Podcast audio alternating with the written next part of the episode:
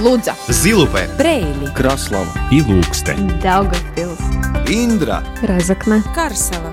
Малта Латгальская студия. Но от Виском. Радио 4.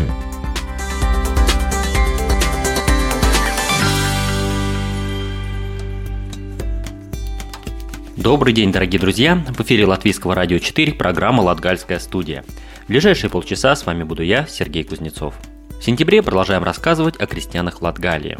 Ранее мы узнали, как делают мед в Резакнинском крае, как разводят овец в Аушдаугове, а также рассказали об интересных хозяйствах в Котане и Поречье. В сегодняшнем выпуске узнаем, как выращивают яблоки и рапс в Аушдаугове. Музыка и рубрика «Выходные остановки» также прилагаются. Латгальская студия. Но от Виском. Радио 4.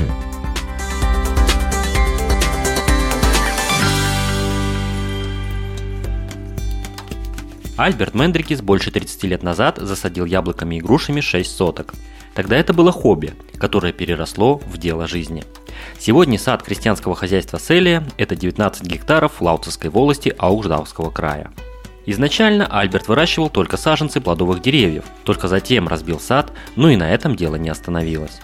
Уже несколько лет в Селии делают вино из плодов своего урожая, а помогает Альберту в этом деле его сын Андрей – как развивалось хозяйство и много ли техники нужно, чтобы работать в саду, в сегодняшнем интервью с Альбертом Мендрикисом. Альберт, добрый день. Добрый день. Альберт, может быть, в нескольких словах э, обозначите, чем занимается ваше крестьянское хозяйство, потому что, я так понимаю, это такая была долгая история сначала от одного продукта и плавно к другому, и все это вы как-то параллельно все совмещаете. Да, это было давно, 1990 1995 году я приобрел 2 э, гектара земли, чтобы мог я заниматься э, выращиванием саженцев. В то время был большой спрос на саженцы, и было выгодно саженцами заниматься. Когда Лаукат Балсаденес разрешил высадить коммерческий сад, мы участвовали в этой программе и 2001 до 2004 года мы высадили постепенно сад коммерческий. Общая площадь земли моей 19 гектар. И практически все 19 ну, гектар посажен сад. Далее Совет министров сделал поправки в законе о алкогольных напитков. Мы начали 2013 года, участвовали в этой программе. И сейчас сын Андрей занимается алкогольными делами, а я остался, занимаюсь садом и саженцами. А что сподвигло именно перейти вот именно к коммерческому саду? То есть вот вы выращивали саженцы, я так понимаю, плюс-минус, дела шли неплохо. Тогда был молодым относительно. Руки чесались, что-то больше приложиться. Саженцы – это летом, а зимой, зимой делать практически нечего – решил посадить сад. Зимой можно в саду работать, есть обрезки деревьев, производить яблоки, торговать яблоками, грушами. Ну, груши там больше осенью торгуем. В начале, когда школьная программа «Школа Сауглис» открылась, обеспечивали первые годы городские, долгопилские школы, а потом районные – ну, у вас уже был определен опыт в работе именно с выращиванием саженцев. Я имею в виду к тому, вот, когда вы начали высаживать сад, вот расширять. Удалось ли избежать каких-то крупных ошибок или в какой-то момент на какие-то грабли не раз наступали? Э, саженцами я стал заниматься в советское время, когда в 1984 году выделили приусадебное хозяйство завод химического волокна в Залюмах. Там мне выделили 6 соток. Хотел вырастить карликовые яблони. Саженцев не достал, но мне прислали черенки карликовых яблонь. Я сам прививал. И когда на своих шести сотках я высадил, некуда больше высаживать, тогда я свои саженцы возил в город и на рынке продавал власть поменялась, независимость пришла, мне было разрешено купить э, землю. То есть к этому времени вы уже понимали, что делать и как делать с деревьями? Да, какие сорта высадить, как яблоня растет и, и, или груша, я, я знал. За это время, как получил дачный участок, я прочитал все возможные книги, которые были изданы на данное время на русском, на латышском языке. Большая библиотека у меня есть. Потом опыт набрался. Э, люди, которые... Завод химического волокна закрылся, люди не знали, чем заняться. А у меня было все известно, я только я продолжил. Было до этого хобби, дальше пошел бизнес. Так понимаю, основное это яблони, груши. То есть, а почему именно вот эти два вида плодовых деревьев? Или все же у вас этот э, растительный ассортимент шире? Из-за того, что эти плоды хранятся. Э, например, яблоки, которые мы выращиваем, практически можно сохранить, если хотели, до нового урожая. А, например, вишня, слива, она сезонная сезонный продукт. А все эти культуры, которые кусты разные плодовые, там э, смородины, крыжовник, остальные все есть в ассортименте. Мне надо, чтобы было откуда черенки брать, прививать. И минимально ягоды мы используем на вино. Так и дальше пошло. Что, что можно хранить, выращиваем больше, а что не хранится, выращиваем только э, быстрого потребления. Альберт, э, говоря о крестьянских хозяйствах, э, ну, в Латгалии и даже в Латвии, ну, в первую очередь это ассоциация с какими-то большими полями, зерновыми культурами или вот стада скота, то есть где-то коровы или что-то такое. А насколько работа с плодовыми деревьями распространена у нас здесь в регионе, в Латгалии, может быть, в Латвии? Есть есть хозяйства, которые выращивают э, яблоки. Например, крестьянское хозяйство Деруми. Под Свента есть один человек выращивает яблоки. Да, да, где недалеко от Константиновки. Кавун заложил большой сад, так что нет такого, чтобы я был один. Рядом друзья наши, садоводы.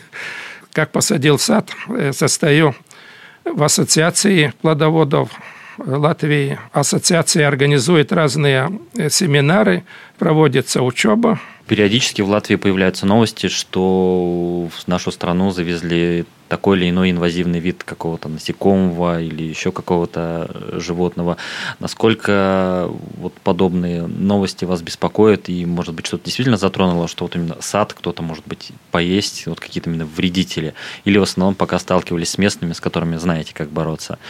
Ну, таких очень инвазивных культур нету. У меня лично в моем хозяйстве есть улитки, но в очень маленьком количестве – есть еще э, зелцлотиня, наверное, это золотарник, который э, желтыми цветами цветет и распространяется семенами. Этот есть, уничтожаем. Ну, а болезни в саду всегда есть парша. Это каждый, каждый год боремся. И есть еще вредители, которые, э, червяки, которые любят я, кушать яблоки, тоже уничтожаем. Но эти виды не инвазивные, а мы, весь мир смирился с этим и потихонечку, ну, то они нас, на нас наступают, то мы на них наступаем. А, нередко слышу от людей, ну, которые в меньшей степени там связаны вот с плодоводством, что вот сегодня такой я, яблоневый год, то есть яблок много народилось. Насколько это выражение имеет смысл? Или все зависит от того, что, как, какие работы ты провел в саду, или ты полагаешься исключительно на погоду этого лета? Ну, э, садоводство – рискованный бизнес – Весной раньше были заморозки, например, в этом году. В то время, когда цвели основные культуры, дождик был, прохладно было, опыления не было, и завязались э, те плоды, которые, цветки, которые цвели после этих дождей или перед. Эти были э, не совсем сильные цветочки, и поэтому плодов мало, и все они небольшого размера. И в этом году то же самое. Весной было какое-то время. В сад нельзя было заехать, вязали, трактор вяз. Потом засуха было. Как говорится, что Бог дал, какую погоду, так и живем. Этот сезон, ну, не самый удачный. Э, нет, конечно. Я, я знаю, что у других тоже не радует урожай. А в основном урожай, как каждый четвертый год, бывает очень обильным. После этого обильного опять три года такие, ну, средненькие. А, Альберт, вы так вкратце упомянули э, вот в предыдущем вопросе о том, что иногда и трактор вязнет.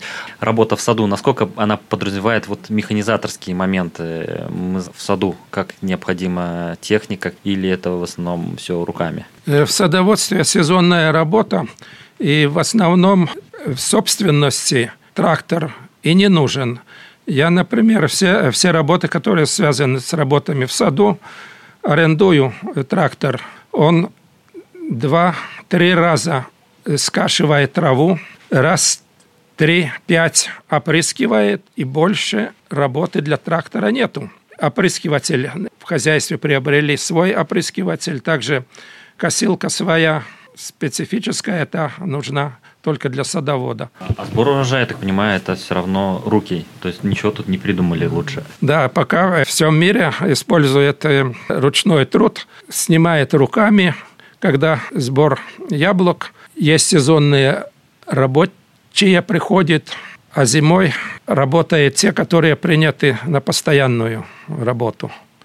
Как сезон, так рабо- сезонные рабочие, никаких проблем нет. Сезонные рабочие – это как много человек, чтобы 19 гектаров сада, как много нужно людей, чтобы справиться с этой площадью? Э, например, в прошлом году был большой урожай, службу занятости делал заявку, и мне пришли 14 человек. Ну вот я их мог использовать и на следующий день, и последующие дни. Сколько мне надо было людей, только они и могли прийти. Если у меня дождь идет, сезонный работник не приходит – потому что во время дождя сбор яблок никакой. В этом плане э, никаких проблем нету. Рядом город, э, городские один день, другой, третий поработать, не против. Так что живем нормально. Альберт, может быть, уже так, в заключении нашего разговора несколько советов, кто профессионально этим не занимается, но хотел бы иметь, ну, там, плюс-минус неплохой бы урожай яблок или грушу себя в саду. Э, нужно помнить, что посадить яблоню это может 5% от э, всего труда и материальных вкладываний. Остальное 95% это зависит от самого садовода. За яблонями, за плодовыми деревьями надо ухаживать. Э, почему говорят, деревья растут. Если они растут, значит, они живые. И как за живым человеком, как живым, скажем, коровой, надо ухаживать. Не будет ухода, не будет урожая. Все зависит от человека, от самого садовода. Не бойтесь, высаживайте, ухаживайте, и будет результат. Осенью будете радоваться спелыми плодами и благодарить Бога, что Он вам дал хороший урожай. Спасибо, Альберт, за беседу. Еще раз напомню, сегодня мы были в гостях в крестьянском хозяйстве Селия у владельца этого хозяйства Альберта Мендрикиса. Латгальская студия. Но от Виском, Радио 4.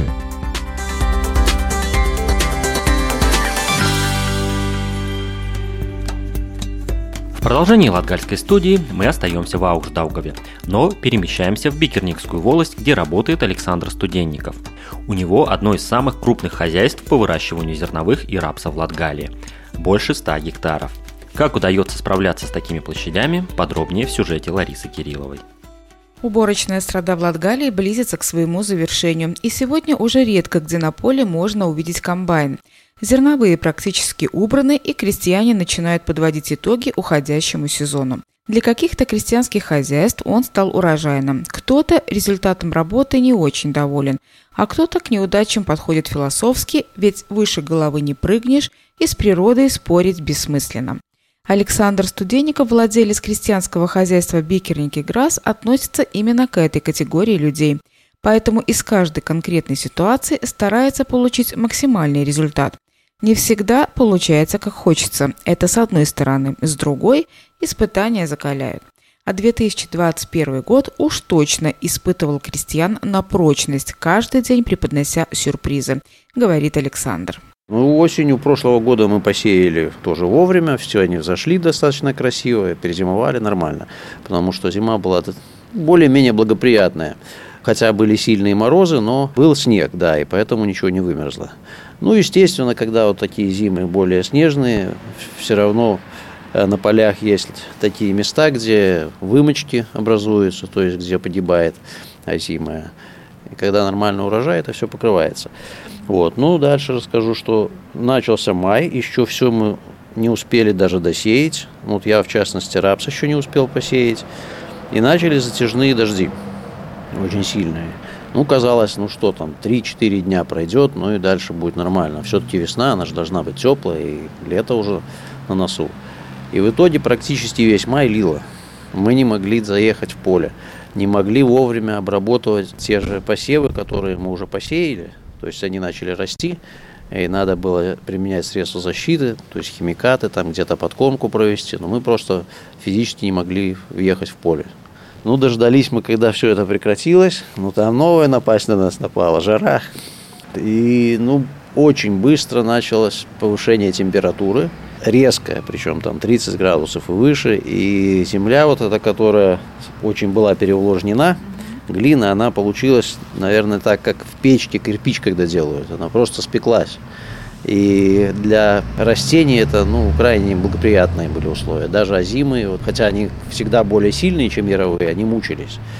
Ну, потом озимые, конечно, немножко отжились. А яровые начали сразу так, как будто первые две недели выглядели хорошо, красиво, а потом начали мучиться из-за жары. Яровые это пшеница. Яровые это пшеница, это ячмень, овес. Одним словом, кого-то солнце в этом году обрадовало, а вас... Ну, как оно обрадовало? Все относительно, конечно, в мире. Вот сенокос прошел успешно там, без всяких проблем, сено заготовили. Хорошо, но вот без в конце проблем. июля нужно было уже озимые снимать. И? Конец июля начали уборку уже, ну, дня 4-5, может быть. Ну, такая успешная уборка, потому что когда сухо, убирать хорошо. Сушить не надо зерно, это уже дополнительные не надо средства вкладывать. И потом пошли дожди опять. То есть год это удивительный. То есть все, все вроде бы и жара была, вроде бы и осадки были, но тогда, когда не надо. Все время не в попад. Так что вот. Крестьянское хозяйство Бикерники Грасс, которое является одним из крупных на территории Аукшдаговского края, специализируется на выращивании зерновых. На более чем 700 гектар земли здесь сеют пшеницу, овес, ячмень, рапс, бобовые культуры. Не всегда удается собрать стопроцентный урожай, тем более, что погода все чаще стала преподносить сюрпризы. Но в этом случае Александру, который на поле и агроном, и комбайнер, и тракторист, и автомеханик, помогает дедовское правило. В одну корзину яйца не кладут. Некоторые вот сейчас ринулись на посевы большое количество озимых. Вот, но это ведь тоже опасно, потому что мы же не знаем, какая зима будет. Допустим, если бы был, как в прошлом году, 30 градусов мороза и не было бы снега, ну, естественно, бы и рапс весь вымерз, ну и большая часть озимой пшеницы, потому что они уже такие, ну, не совсем стойкие к морозам, к нашим. Бесспорно, именно от погодных условий зависит, каким будет урожай. Но если бы только это. А зимые и яровые приходится защищать от животных. Ну уж очень любят пшеницу кабаны. После того, как чума это уже прошла, они очень быстро размножились. Удивляешься даже, насколько природа, в общем-то, силу имеет большую. Их очень много, несмотря на то, что охотники стреляют там вовсю. Вот, когда по полю едешь по кругу, по первому, особенно где вот лесов много рядом, ну, первые два круга пустые. А, местами. Нету, да? Ну, не то, что ничего нет, ну, скопано, там, съедено, помято. А что То есть, ну, пшеницу они же, это ж А, точно кушают, так же, да? конечно. Пшеницу, бобы они очень любят кушать. Как домашний ешь зерно, так он. Только этого молоть не надо, он И сам, он сам перемел, перемалывает. Да я-то никак, но охотники есть. У нас же договора заключены с охотниками, которые на наших площадях охотятся. Ну и, в принципе, Ну, много ну, полей попортили. стараются. Ну, немножко есть, есть. Ну, не сказать так, что вот как, как из-за природы пострадали. Конечно, если по сравнению с тем, что вот, вот это неблагоприятные погодные условия, ну, там получается, ну, мизер. Александр не скрывает, что по сравнению с прошлым годом в этом сезоне убытков для его крестьянского хозяйства может быть больше, но худа без добра не бывает, поскольку в этом году существенно выросли закупочные цены на зерно, в том числе и на ячмень. Бобы, грубо говоря, э, в прошлом году получилось 2,4 тонны с гектара бобы. А в этом году, ну, в лучшем случае 400 килограмм с гектара. То есть вот такая разница. Вот, ячмень где-то с гектара, может быть, получалось там, ну, в этом году около 4 тонн, а в прошлом году около 5.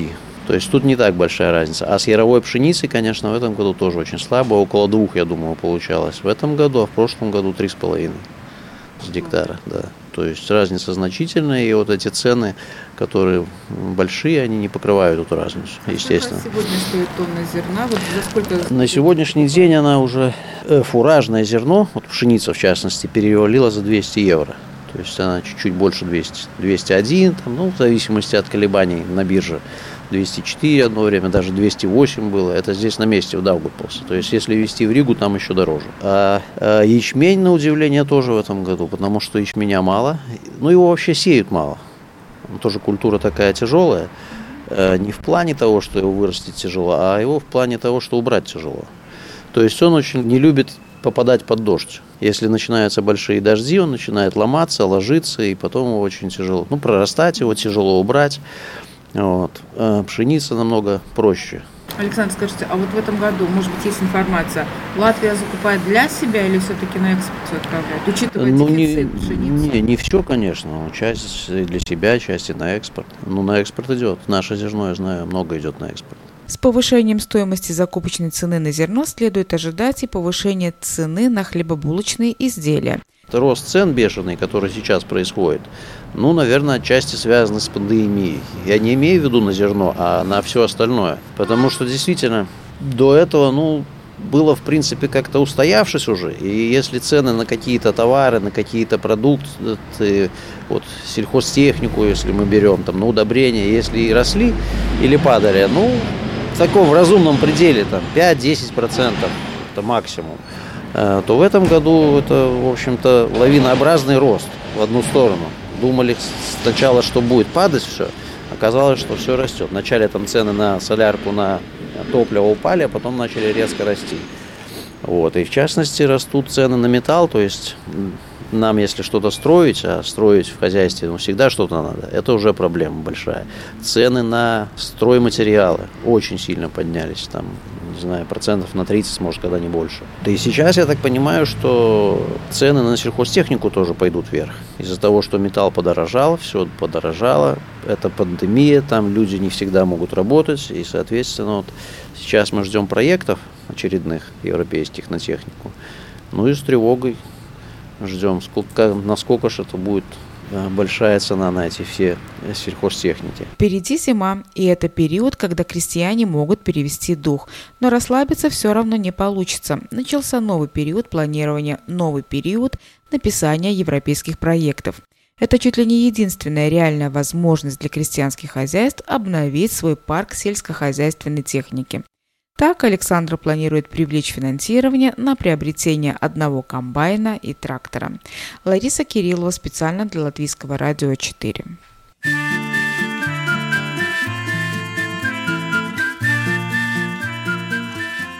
В музыкальной части латгальской студии прозвучит группа «Без ПВН». Эта команда из Карцева неоднократно звучала в нашем эфире. И сегодня песня с нового альбома ребят «Без Гайлыбыс», который вышел в марте этого года «Атлайт Породус». Od kompasile dieju pašu savus porodu kaudžīs, viņ kritīnītu sajādz laimē nabaga daudzi, itu, itu, kuvēļa tu adūtu, itu, itu, neviens vairs napījima tu. Obeļniecom žīdu samputās vietas, dabas un gaisma kreit viņa rūkas atļaut, sponotīs zāns, nu dabas ir mācīts. Saka, ka ņūmaņ var viņu palīdzēt. Divs tavs, divs dals, divs tu, divs tavs, divs dals, savoj tu. Divs tavs, divs dals, divs jū. Cik pats jau jimtu, i palīdzēji tu.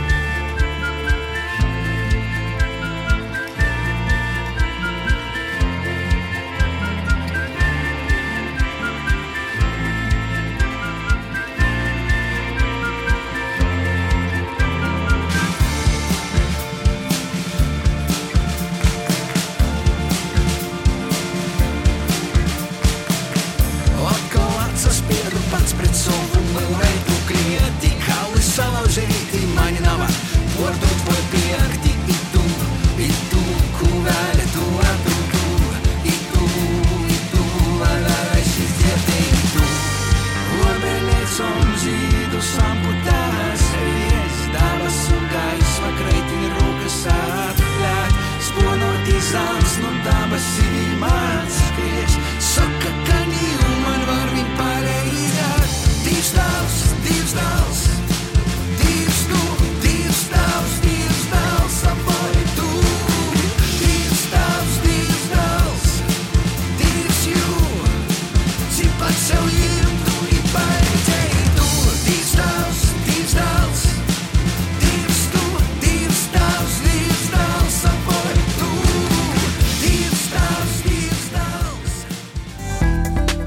Латгальская студия. Но от Виском, Радио 4.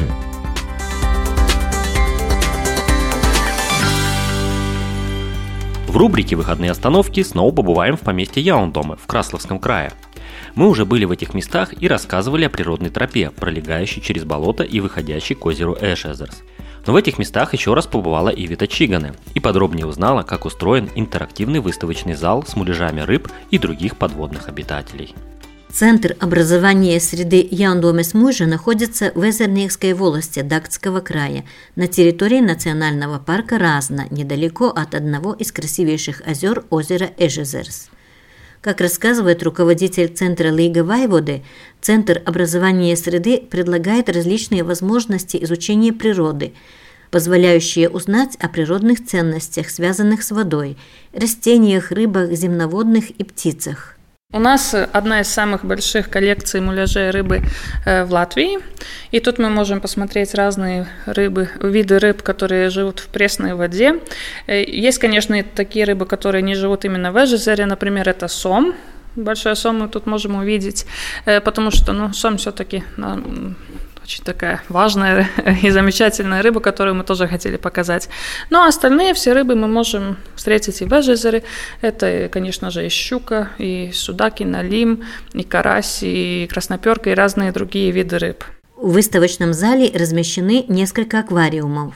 Вот только воды в них нет – но за стеклом находятся муляжи рыб, изготовленные из гипса по особой технологии, и отличить их от настоящих рыб кажется невозможно. Конечно, это не аквариум с живыми рыбами, но они выглядят очень-очень реалистично, э, и они сделаны один на один с реальной рыбой. То есть была поймана реальная такая рыба, такой, такая щука, такой судак, которую отвозили э, таксидермисте с армии Инберги, и она делала муляжи. И точно такие же самые, какие они были в природе.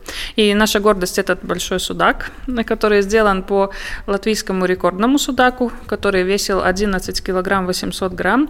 И пока что до сих пор этот рекорд не перебит. Нужно сказать, что эта экспозиция – уникальное место, где воочию можно увидеть и распознать не только рыб, но и пернатых обитателей побережья Эжезерса. А тех, кто не знает, как выглядит жук-плавунец или пиявка, ждет сюрприз. Это плавунец. Там дальше у нас э, пиявка. Многие спрашивают, что такие монстры живут в Эжезере, такие большие. Многие боятся после уже идти плавать в Эжезерс. Но нет, это, конечно же, больше они сделаны. Больше это как декоративные элементы. Но мы можем и посмотреть ближе, как же эта пиявка выглядит в жизни. Также в поместье Яндоме проложена природная тропа, которая позволяет познакомиться с культурно-историческими объектами поместья и разнообразием природы.